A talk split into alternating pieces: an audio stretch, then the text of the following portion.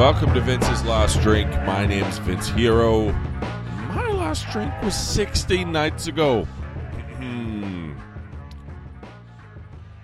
the days. Oh, the days. Aren't they long? Folks, I have found a new hobby though, and some of you are going to like this, some of you aren't. Low level shoplifting.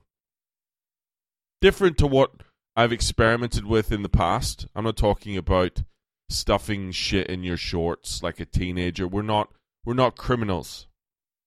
Or am I talking about any kind of you know child's play that might take place at the self checkout? Mistakes get made. Okay? It's been done. We all know since the day self checkouts were rolled out, the avocado officially became a brown onion. The brown onion transitioned a long time ago, and every receipt Coles or Woolworths has ever printed me will testify to that. I haven't paid more than 20 cents for an avocado since 2007. And if you have, you're a fucking bum. It's a corporate tax. It's compensation for doing the job of the person that the machine replaced. This is not new news. I assume everyone is, is taking advantage of this. It should be a part of your lifestyle right now, regardless of your, your age, your color, your creed. If we don't steal from corporations to reduce the apparent effectiveness of the machines, they will replace us all. We all know this. This is old news, old hat. There's no thrill in any of that. What I'm talking about here is a little more advanced than that. We're talking about um, stealing in plain sight.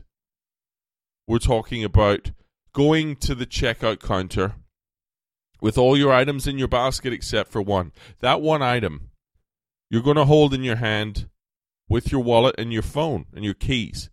You're going to bundle it up in one hand. And you're just going to have a cordial conversation with the person serving you. You might actually find that you're you're a little more outgoing in the moment.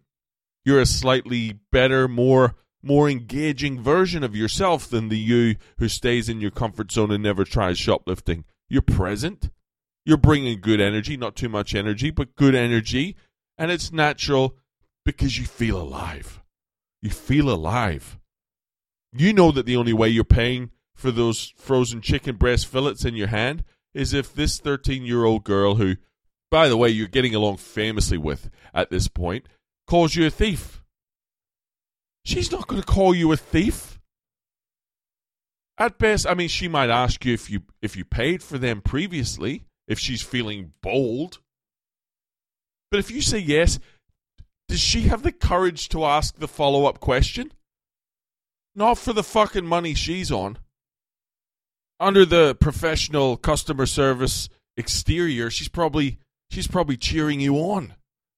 Do it. They treat me like shit here. so this is what I'm up to now. This is how I'm passing time. It's also how I'm how I'm fighting back.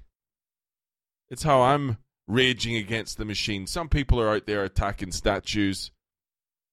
Others have chosen to put on a pair of yak's ears and storm the U.S. Capitol building. But this is my little rebellion. And you know what?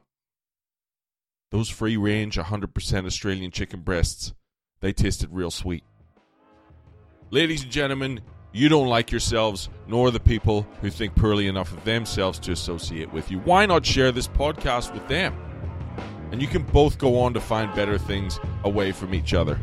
Thank you for listening, by the way. If you'd like to send me an email, it's Vince's Last Drink at gmail.com. Talk to you tomorrow.